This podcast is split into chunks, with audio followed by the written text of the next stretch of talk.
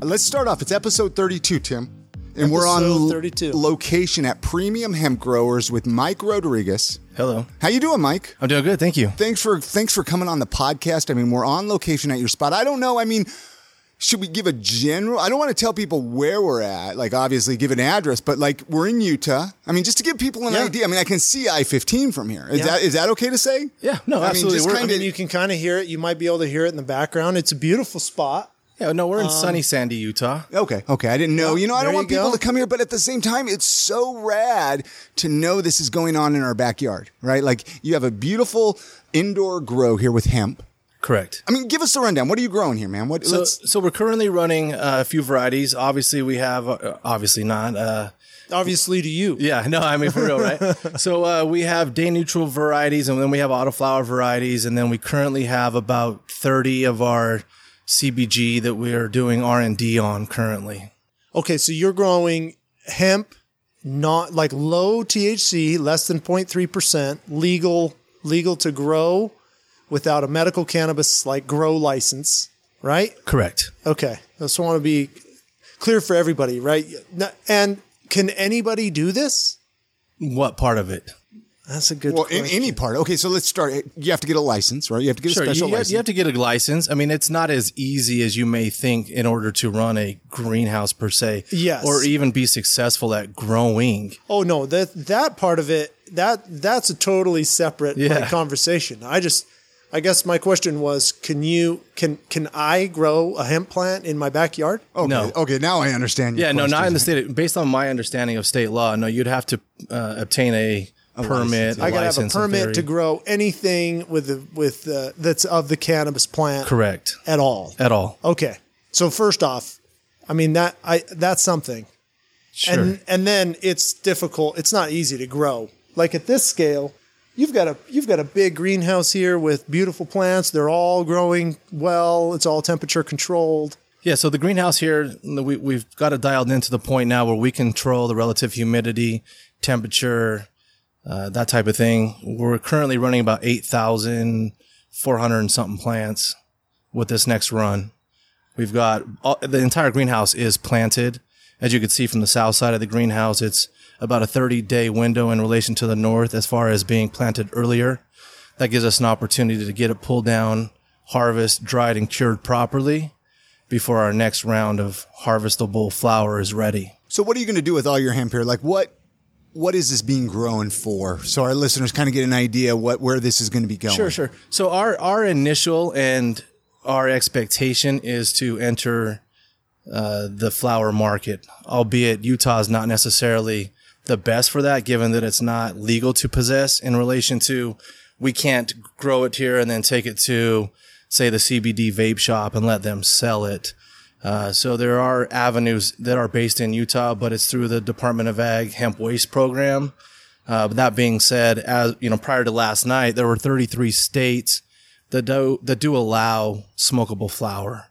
So you know, we could enter those markets. Yeah, didn't five states become legal? Yeah, and five more states? Arizona's going to go uh, adult use. Montana's got a better program. They cha- they're changing the program all over the country. We'll we'll have to dial. We'll like dig into that. Yeah, maybe I'm even on another podcast. On you hear- the- what about yeah. Oregon? You guys hear what happened in Oregon? Oh yeah, Oregon. You can possess a small amount of like all drugs. Yeah, something. decriminalized and then and then uh, There's a couple of psilocybin yeah, laws mushroom that are stuff going with in. mental. Anyway, that's a Uh, whole yeah. nother Oh my subject. gosh, but, so but you talked about it's exciting time to be alive with with everything with cannabis. no, man. it, Like, it is.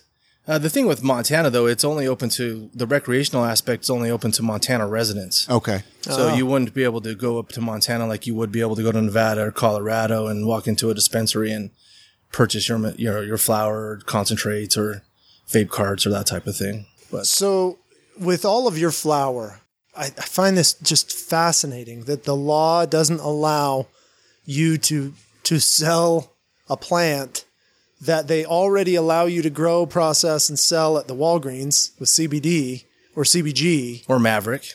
yeah, or or the Ma- or the Maverick, and you can process the plant, you can make it into an oil, you can sell it all day long, but you want to just give the raw plant to people on the farmers market? Nope, can't do it. That is so bizarre to me. It, it is bizarre, and, and, you know, especially for a medical market, because the the fastest way to ingest a cannabinoid typically is going to be through your lungs because of how it's processed through your blood vessels. That's why most people smoke cannabis. Uh, if you eat an edible, it processes through your liver and it takes uh, 30 minutes or longer before Yeah, it a lot longer. kicks in. Most pe- most people. Sure, sure. That being said, there's a reason why people smoke, right? Yeah. Uh, same thing with CBD and or CBG. Uh, if you smoke the flower, you get the benefits instantaneously. So from a medicinal market standpoint, you would think that the state would allow you to be able to sell the smokable flower because it has 0.3% of THC or less without any type of issues. But currently that's not allowed. I know we've talked about this on other episodes, but can they do that in other states? Like, can people in California, like if you were growing in California, could somebody pull up here and buy some of your product?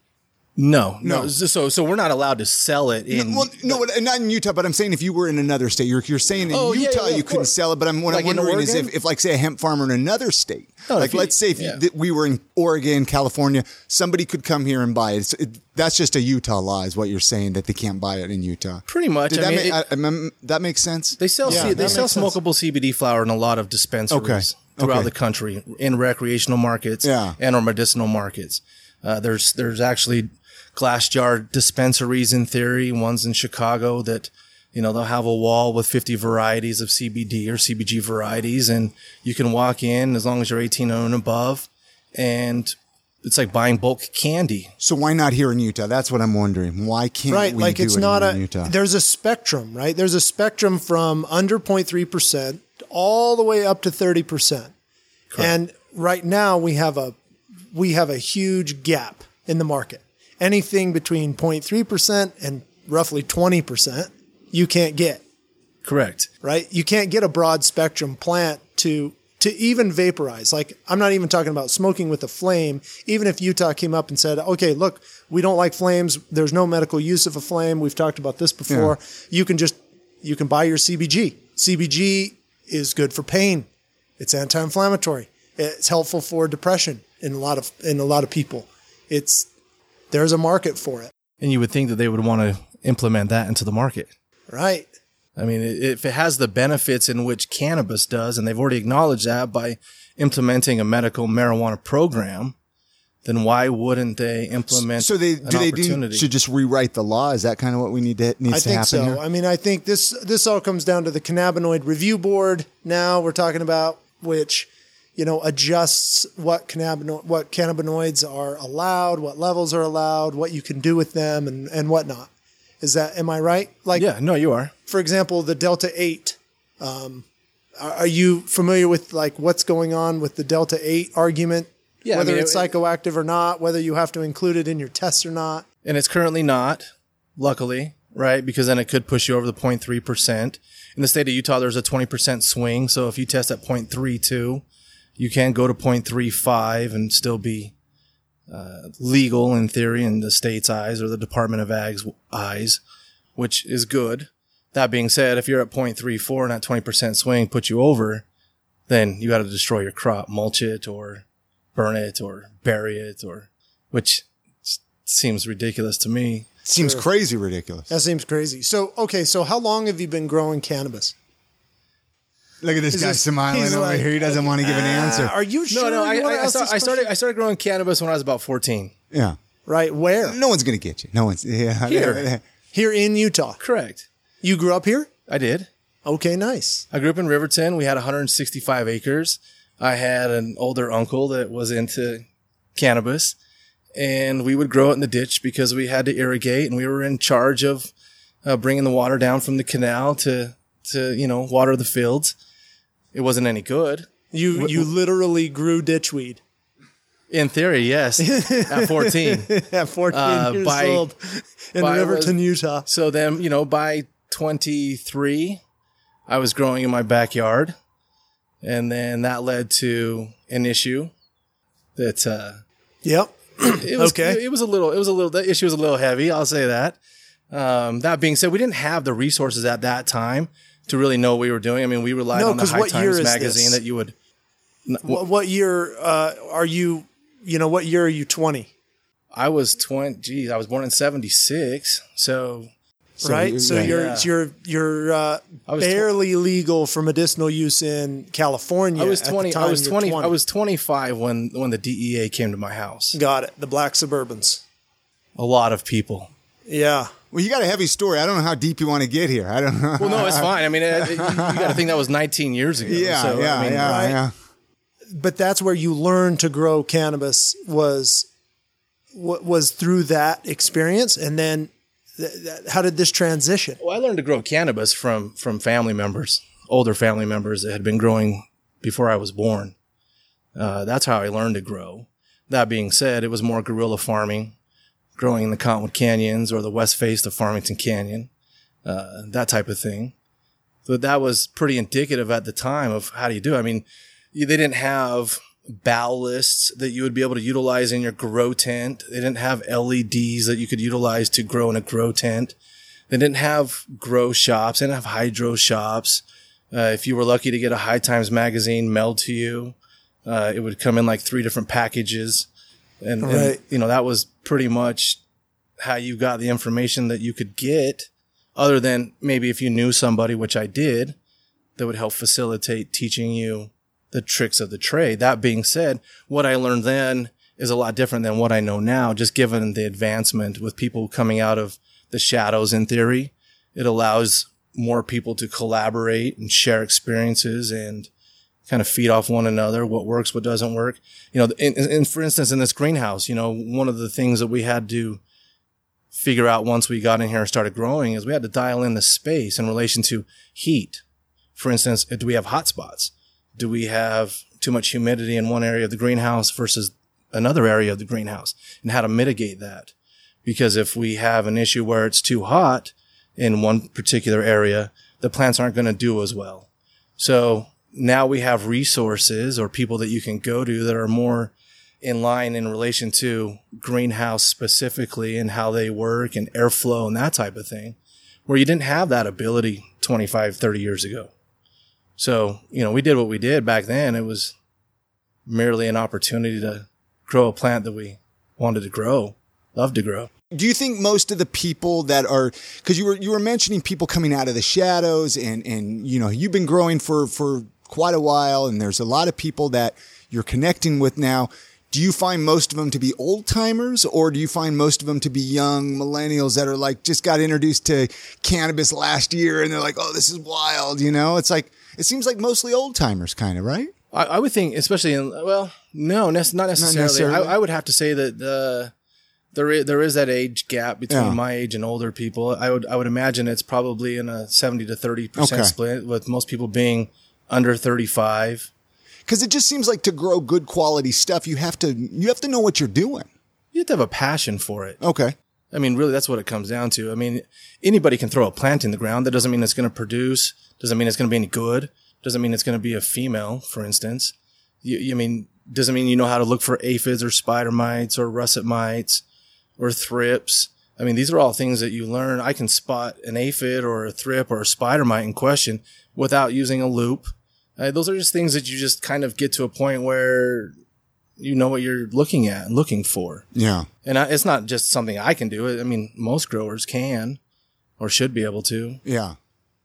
I was just wondering though, like, I mean, within times, it would seem like you would need to put some time in to get really good at the craft, though. Does that make sense? Like, oh, I sucked at it. you, you think you suck at it? No, no, not now. Not now. No, no, Oh, I I was did. gonna say, no, I I you did. when you did you do you feel like how many crops have you done here at the greenhouse? Uh, this would be our second full crop. In theory, it's our fourth because we plant in we plant the south and then the north and then the south and the north. So this would be let's say two. This is our second crop, full crop. Is the second crop way better than the first? Sure. I mean, that's just kind of skipping questions, but Sure. why why here? Why CBD? Like why are, why are you doing this? Well, because we see the value in um, the medicinal aspect of CBD and or CBG, and being that the flower product is the fastest and cleanest way of getting that medicine. Because in theory, that's what we're growing. We're growing medicine. It's not we're growing gummies that they sell at the convenience store, right? So uh, there's a benefit into what we're producing, and the reason why we chose to produce it the way that we are, versus in a greenhouse, we can control the fertilization from plant one to plant 5003 and ensure that they're all getting the exact same amount of nutrients, the exact same amount of water at any given time.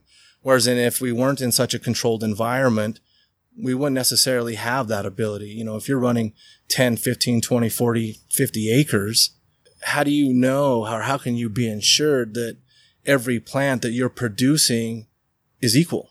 And that's our goal. Our goal is to produce an equal and consistent product.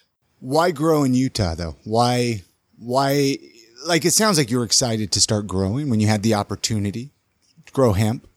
Why, why even try to battle the legal system here? Cause to me, it seems like it would be a pain in the butt. Like it would be a lot easier to go to another state to grow. Why grow here in Utah? Well, I think Utah is a, a great market. It's in its infancy stage. So if you get in now or in the ground floor in theory and you work your way up, it puts you in a better position Yeah. to move on to bigger and better things. Whereas if you were to say go to Colorado, you're one of Like a little speck of dust. thirty thousand, Yeah. you know, growers. I don't know how many licensed growers there are there, but that's pretty much what the you know the difference is. We live here. Yeah. Born, I was born and raised here, although I've spent a lot of time in Northern California. That being said, uh, why not do it in Utah? Oh no, sure, sure. And I don't No, mean that. I, I- I, it's just more of one of those things. Like it's it's interesting when I ask people that because there's a reason, and and I almost it becomes a very passionate reason almost, right? Like Yeah. it's not just like people in other states just wake up one day and they're like, oh, I should be a you know a hemp grower, or, you know. It's like you have a reason for it, right? Like it's it's it's a passion, like you were saying, versus Yeah. just a job. No, I actually, you know, I really believe in the fact that the the medicine that we're producing will have great results for the people that are utilizing it, and hopefully they amend the law that will allow the smokable flower to be more accessible to the people that want to use smokable flower versus cannabis. You know, for instance, if you want to, if you're having a terrible day and you want to roll or put it in your, you know, your vaporizer and smoke it that way versus getting high at the job site or you know, while you're running errands or that type of thing, why not allow them to have that ability versus forcing them not to or whatever the op- other options are, I guess. Yeah, I think other growers in the medical marijuana space in Utah, I mean, they can't say that they're, they, they can say or they can argue that they're all for the medicinal qualities of THC, but you don't get the benefit here of that high THC that everybody knows about. They know what they're, they know the experience, you know, and there's a huge market for THC. Uh, you're at a, I guess at a disadvantage in that sense, but it makes you have to, it makes you have to be better at your craft, I would say, to grow smokable CBG or to grow smokable flower like high quality CBD flower, because there's no getting around the fact that this isn't getting you high, Yeah, it, right? it, This is going to treat a condition, potentially make you feel better, but this isn't getting you high. no, and it's incredibly different. I mean, for instance, let's- let's look at it from this perspective. So in the cannabis market, you're really trying to grow, especially in Utah's market, because they don't test for terpenes and it's not something that they really push on to the patients and that type of thing. You're really trying to grow the highest amount of THC product. So when they're marketing their materials to Instagram or wherever it is, you know, on the little place cards at the pharmacies, most people are going in there and trying to buy the, the highest amount of THC product. Where in a hemp or CBG grow, CBG not as much, but definitely on a, uh, a hemp CBD grow, you're trying to avoid those high levels. So you really have to dial in your nutrients and your stresses, and you really have to put more emphasis on ensuring that although you want to get it as high as possible on the CBD aspect of it, that you're not going the other way, which would be too much THC, which would in theory destroy your entire crop. Whereas in the medical cannabis space, it's let's just The hotter, the better. let's go for it. Yeah, let's just push, push, push, which is exciting. I mean, that really is exciting, you know, because really you can really test your skills and abilities at that point because there's nothing holding you back. The state doesn't come in and say, "Oh, whoa, whoa, whoa, that's too much THC. Let's throw that away." let's throw that away. That's not what they're doing. Let's too put hot. that in my palm. Like, come on, you guys. Do But- you want to get into the medical medical marijuana market? Yeah, absolutely. I, I think that that should be the end goal for for any passionate grower. uh, really, I mean, if you enjoy what you're doing and you're relatively good at it and are going to continue to get better at it, which you should be able to continually get better as you go. Uh, that, yeah, that definitely is something that we're interested in. Here's a here's a question. I, I, I don't know if we've ever asked this uh, to any growers. We haven't we haven't talked to a lot of growers, but I see a lot of people here in Utah interested to get involved in the industry, right? Maybe start growing or learning. Where would they start, man? Like, where's a good place? Like, say, even myself, right? Like, let's say uh, I was interested in learning the craft of growing hemp. Where do you start? I mean, could I hit somebody like you up and say, apprentice me? Teach we, me? Yeah, if we certainly were in the position where we were taking on Yeah. People that wanted to learn or, you know, if they wanted to intern, that type of thing. Yeah. There's different grow schools. For instance, in Oakland, there's a place called, uh, Oh, I, uh, no, no, Oaksterdam. Oaksterdam. Yeah. Right, Yeah. Yeah. It's just totally, it's facing Yeah. So Oaksterdam, they had in, in-person learning. They have online learning now, but something like that is a great place to go. Uh, if you don't have anybody to kind of walk Yeah. you through. Well, and a lot of people aren't lucky like that. They don't have a rad uncle like you do, you know? So yeah. it's like, yeah, right. yeah, that's, that's yet to be seen how rad he was. No. yeah, I think dispensaries. we have we have all these resources here too. I mean, look at Utah State University is Yeah. one of the is one of the top U.S. farm schools in Yes. the nation. You know why we're not utilizing that resource for cannabis grow, like grow schools and a grow program.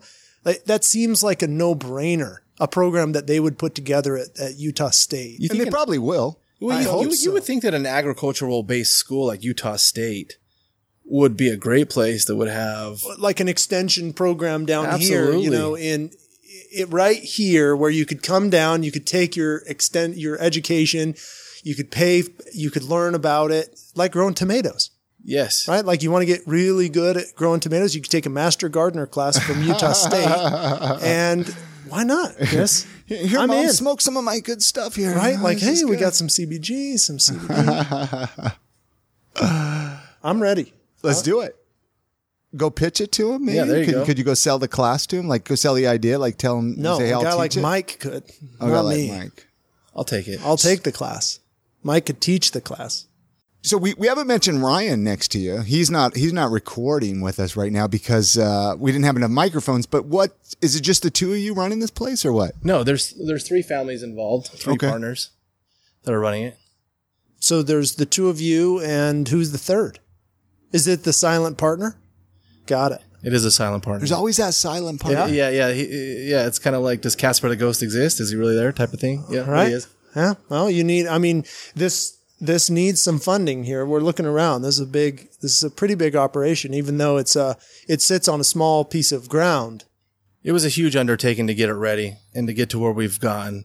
You know, the fact that we have an on-site drying facility, which is pretty unique for a greenhouse, for instance, typically you don't have those types of spaces where you can dry and cure and process your material or flower and be able to control the environment because greenhouses have huge fluctuations in humidity, uh, temperature swings. You know, for instance, if it's cold outside, you know, we do, luckily enough, we are set up with heaters, you know, like gas heaters, that type of thing. So we can mitigate all of that.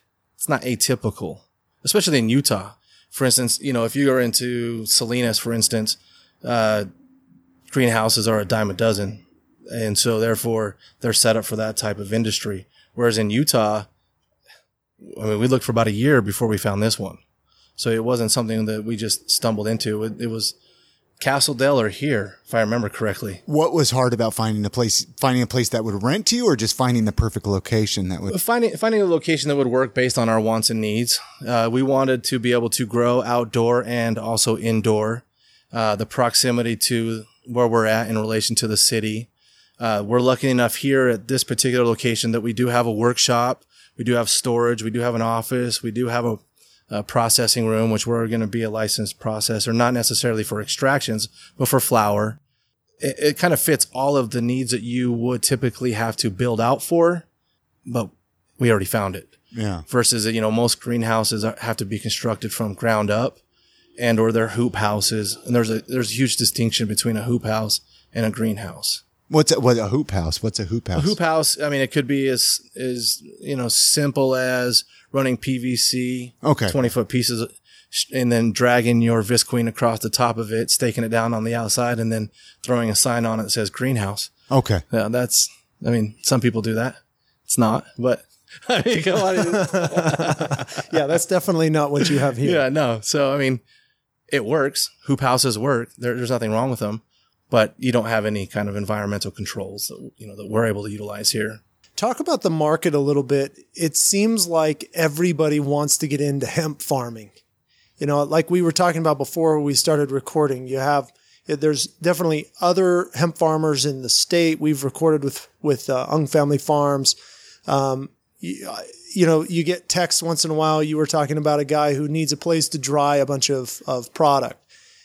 Why is there such a a rush to get into this space? And it seems like without the infrastructure to support it, like these guys are out lopping plants off with with um, you know hand by hand. Yeah, no, uh, there, it wasn't really something you you could get into until about a year and a half, two years ago, when when the farm bill was passed.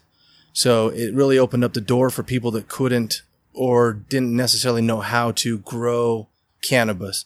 So, for instance, if you wanted to start at the the bottom in theory and work your way up, you wouldn't be able to start in cannabis because the licenses simply aren't available. Uh, where with hemp or CBD or CBG, it allows more people to do it. The relation to being passionate about growing. For instance, I can assure you unequivocally, there is a lot of people that grow that you don't know are growing Oh yeah. in their Sure. garage, in their basement, in their Nevada apartment. Uh, In their downtown Salt Lake City apartment. sure. Oh, I mean, there's an entire industry of products that are designed to put right in your garage that that, Correct. that fit exactly for some reason a storage unit. yeah. And there's so yeah, there's there's plenty of people out there growing for the for the so-called hobby, quote oh. unquote quote, hobby. quote unquote hobby. And so, and now you can get a license if you have the space and once again, come out of the shadow in theory and really put together the ability to maybe showcase what you're passionate about. So not everybody that grows is going to be able to grow a product. I mean, if you miss something and your crop gets infested, then you're pretty much done. I mean, there's really, especially if you're growing outdoors. For instance, if you're planting in fields and you miss it, that's the only shot. You plant in the spring, you have your plants in by June. What's there by October is there by October. And if it's gone because you got spider mites, caterpillars, aphids, or, you know, your watering, your irrigation wasn't on point, it's toast.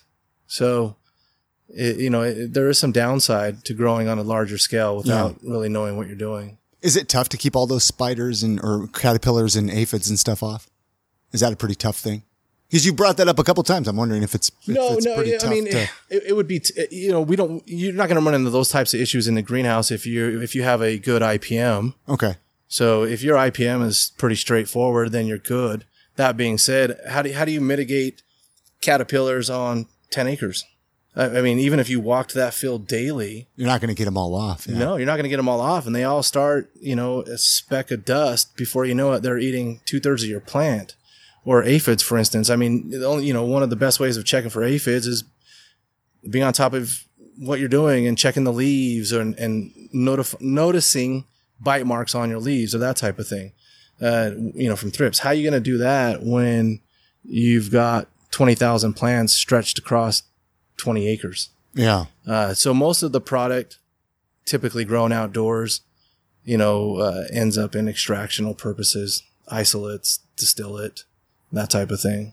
Very cool. This is kind of a weird question. I don't know whether or not you want to answer this question, but can you can a guy make as much money growing legal hemp as he can growing illegal cannabis? Well, that's a t- Yeah, let, us hear that question again because you went somewhere else I didn't think. of. yeah. Say that one again, Tim. Yeah, let's hear that one I again. I mean, we're talking to Mike, who used to grow ditchweed in Utah. well, come on now. No, no, no, I was 14. Yeah, and, yeah, I mean, yeah, that- yeah, that, no, was, no, that was the way of getting water. Come on. I'm sorry. I don't mean to say that as like who you who you are now. You have come all this way to Yeah. be what what I would consider looking around here and talking to you what I would consider to be a master grower of the cannabis plant, okay? But you have come you came all the way from the bottom. Sure. right?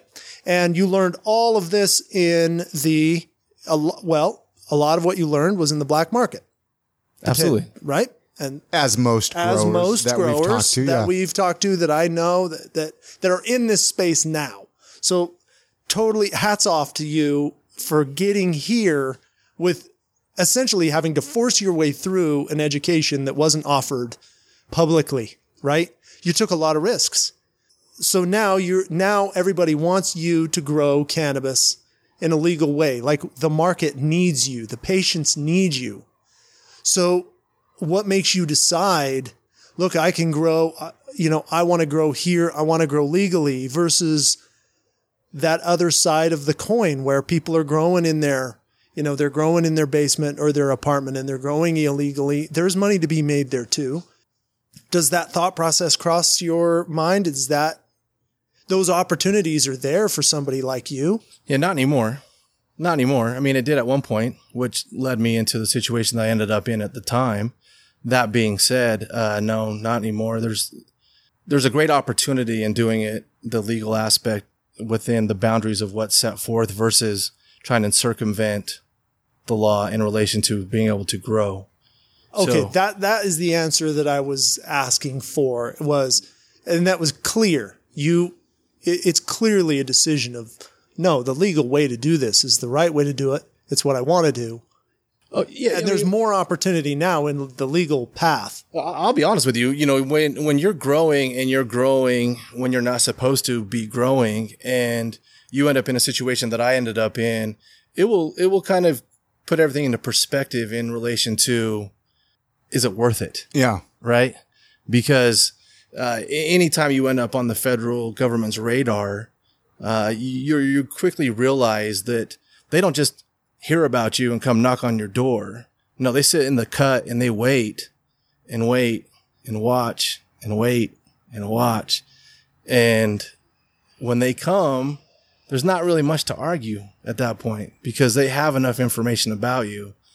Uh, that's pretty traumatizing, to be honest with you. So then you get an opportunity like this. I could see how this is great. You know, like hey, I can Yeah. grow some legal hemp, Right. and it's it's Like- it, like I don't have to worry. I can have my garage door up here. You know, Yeah. like it, it took some getting. I'll be honest. It took some. It, it took some getting used to for, for the first few months. Like Did I was still. Oh yeah, no. I mean, really, like it's my experience. I've never forgotten. So, you know, it's still. It's still. It's kind of a precursor to how I move now in relation to your question. Would I do it illegally? No, not necessarily. Not. Not given what's at stake. So Not given who you are now and the fact that you can wear a PhD T-shirt, that's right. right? And, come and go freely, yeah, and- and not. You know, I mean, you can come to work and it smells like hemp in here.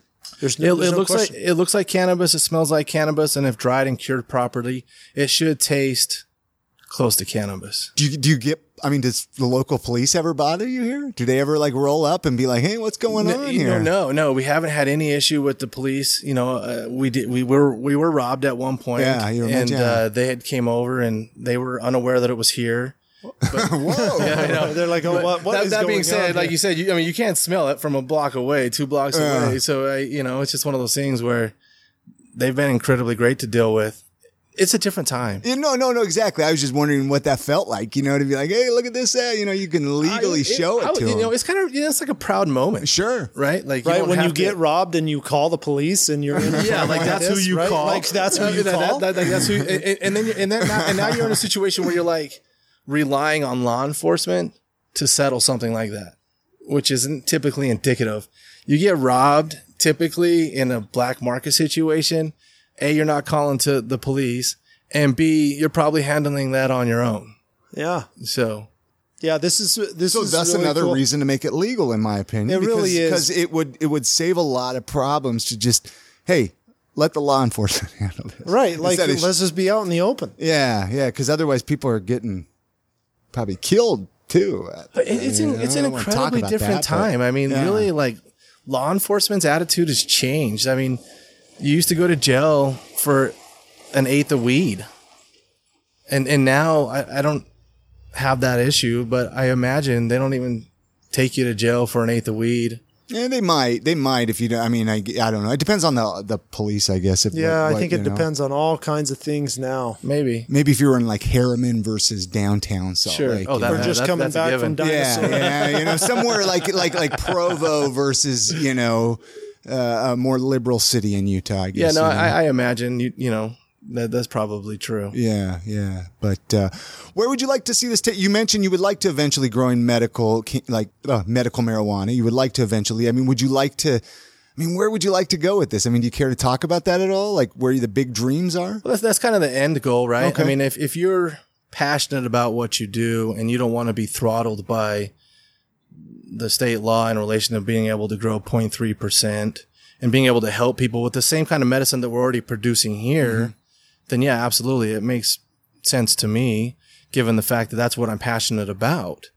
So that that is definitely the end game for us. Now, whether or not that comes to fruition in the next year or two years, you know, I I don't get to dictate when the legislature will open up more licenses and who will be allocated those licenses. But I think we'd like to be in a position where, if and when, that we're ready. Now, is that more of a money thing, or is that more of a s- like a skill level? Like, how do you get a license to grow medical cannabis, medical marijuana? Like, is Well, that? I, I wouldn't be able to speak on relation Okay. to like how they how they award licenses. and we might have talked about that. That that being too. said, I, I think it really comes down to, for instance, let's utilize what we're doing here. So we're set up more of a cannabis grow. So our environment's controlled, our fertilization is controlled, our temperatures are controlled. Same with our drying facility. That's not atypical in a hemp grow. And if we can facilitate by proving that we can work in those parameters that are set forth by the Department of Ag, I imagine, now this is me imagining, that I imagine that that would provide fruitful for us, given the fact that the same people that are in charge of the hemp program are the same individuals that are in charge of the medical cannabis program. So whether it's it's Mike Lee who comes out and does an inspection here, he's also the same inspector that's going to go to a medical cannabis and inspect there. And so not everybody follows the guidelines. Let's just say that. And, and I know that to be true. yeah. So, and maybe they're not interested in entering the medical cannabis. We are. So we're going to do everything and anything we can to ensure that we're working within the perimeters that are set forth. Right on. That's cool. Where can we get? Uh, I mean, can we buy premium hemp products? Can we? Is there something an end product where we can go find your your flower? So we're, we're right now we're in the infancy stage of being able to to sell our products. Like I stated before, uh, you can get your product into the dispensaries in relation to if they're selling smokable flower through the Department of Ag's hemp waste program. Uh, other than that, you would have to go online to order it. And we're currently working with partners in relation to getting our products on their sites. Do you have a website or anything that we could send listeners to? Or So uh, we currently do have a website. We don't have anything for sale on the website. We're still trying to navigate how to facilitate not breaking the law Sure. in relation to Right. if we have Utah patrons on how to get it back to Utah. And and there are already websites established that are selling out of state hemp flower to Utah. yeah, Uh, that being said, maybe they're not interested in entering the medical cannabis market here in Utah at some point. So maybe they don't care. Do we as just find you at Premium Hemp Growers?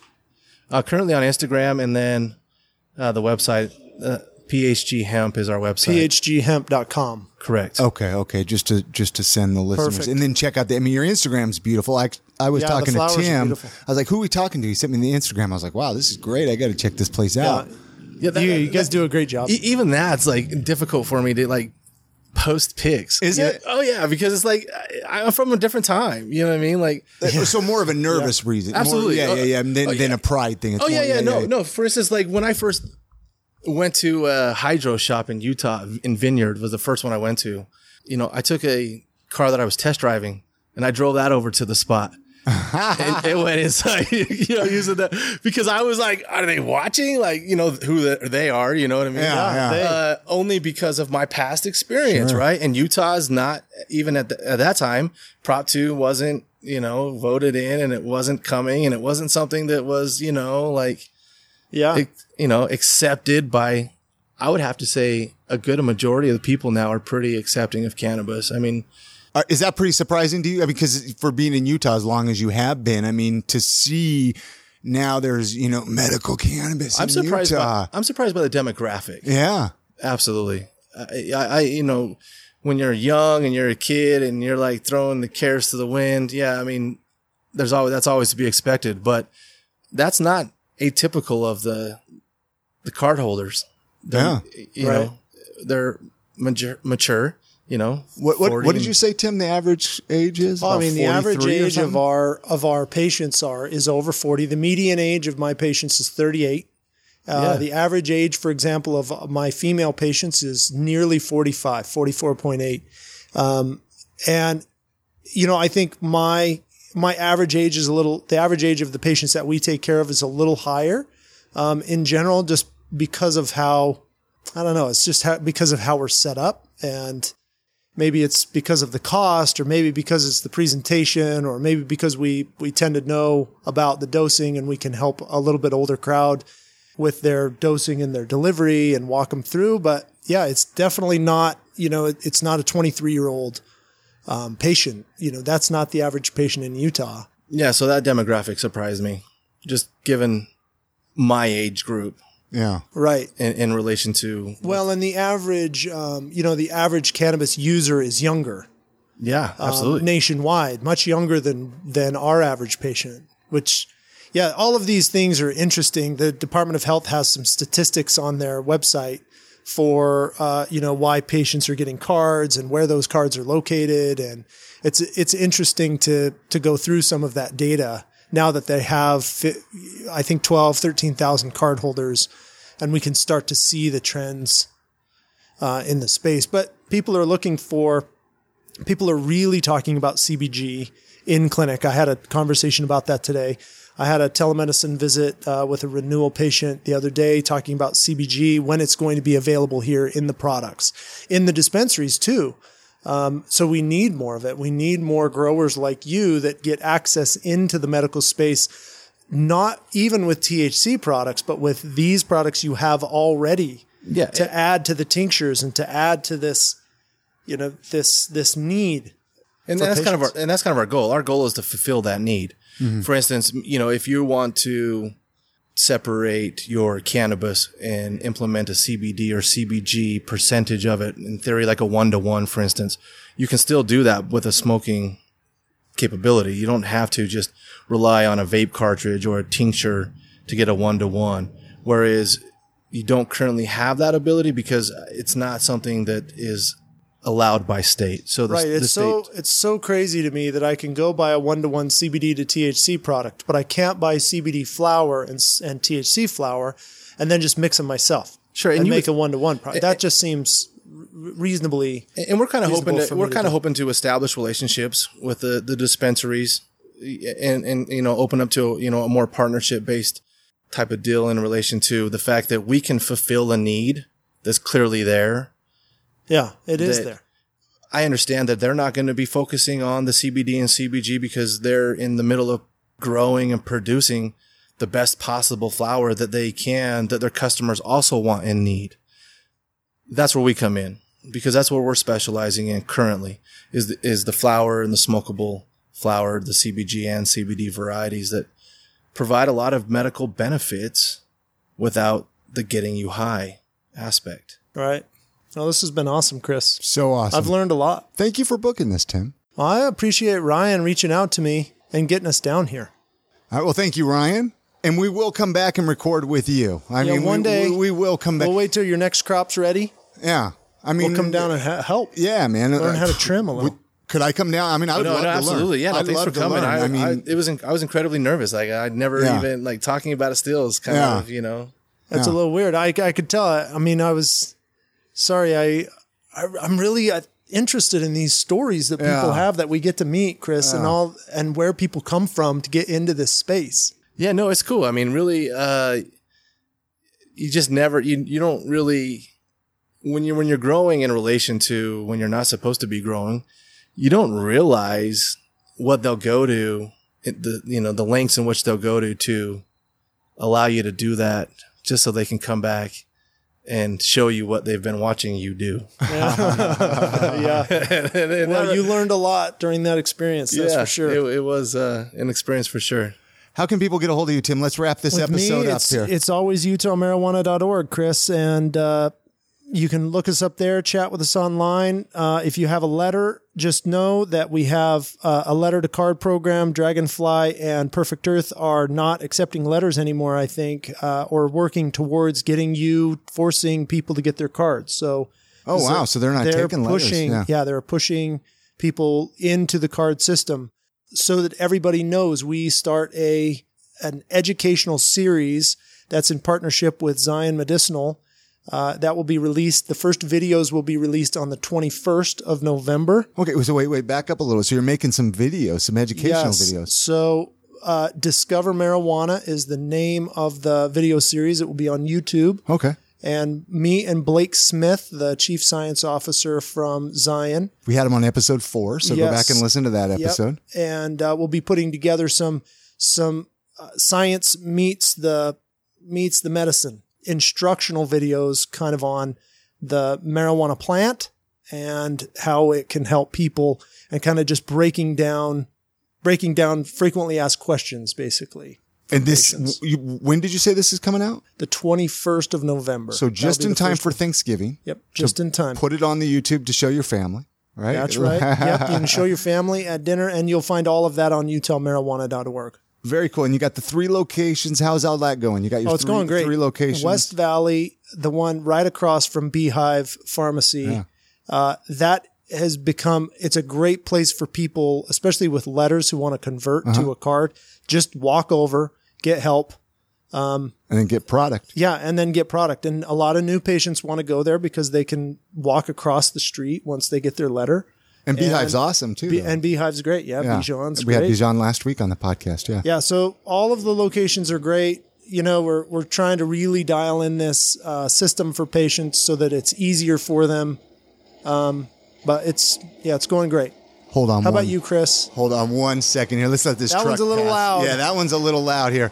I'm going to let you say that one more time here to how it- about yeah? How about you, Chris? and you can you can find my other podcast iamsaltlake.com go subscribe to that we've been talking to uh, a lot of rad people uh, in the food industry i'm just i think we talked about that last time how i'm trying to pump them out for the holidays and uh, whatnot because i mean as we know there's a lot of crappy stuff going on in the world and we need to support our local food businesses Absolutely. so anyway mike Yes, thank you. anything else you want to add thank you for letting us come to your spot we kind of we kind of tim and i started yapping there, yeah, no, you no, know, you're about great. No, everything I mean, but really, I uh, just uh, I'm grateful that you guys came. Thank you for coming. Yeah. Uh, I was really nervous. So Yeah, it's our pleasure. Yeah. Anything? Anything more you want to add? Anything you want to talk about with the medical cannabis, or anything just to add, or any, anything more? Nothing. Anything? Any, I mean, I'll add. I don't anything, know. I mean, I'll add anything you want. No, I, mean, I didn't know if you uh, had You want to know about when I got comments. rated? I mean, I mean, like, no, no, no, no. We can talk about that on another episode. I just didn't know if you wanted to offer any final words or or any uh, your website again. Go check that out. You know. yeah, our Or- website is phghemp.com and our Instagram is premium hemp growers. Very cool. Cool. Very Stay safe out there, everybody. Thanks, guys. Thanks.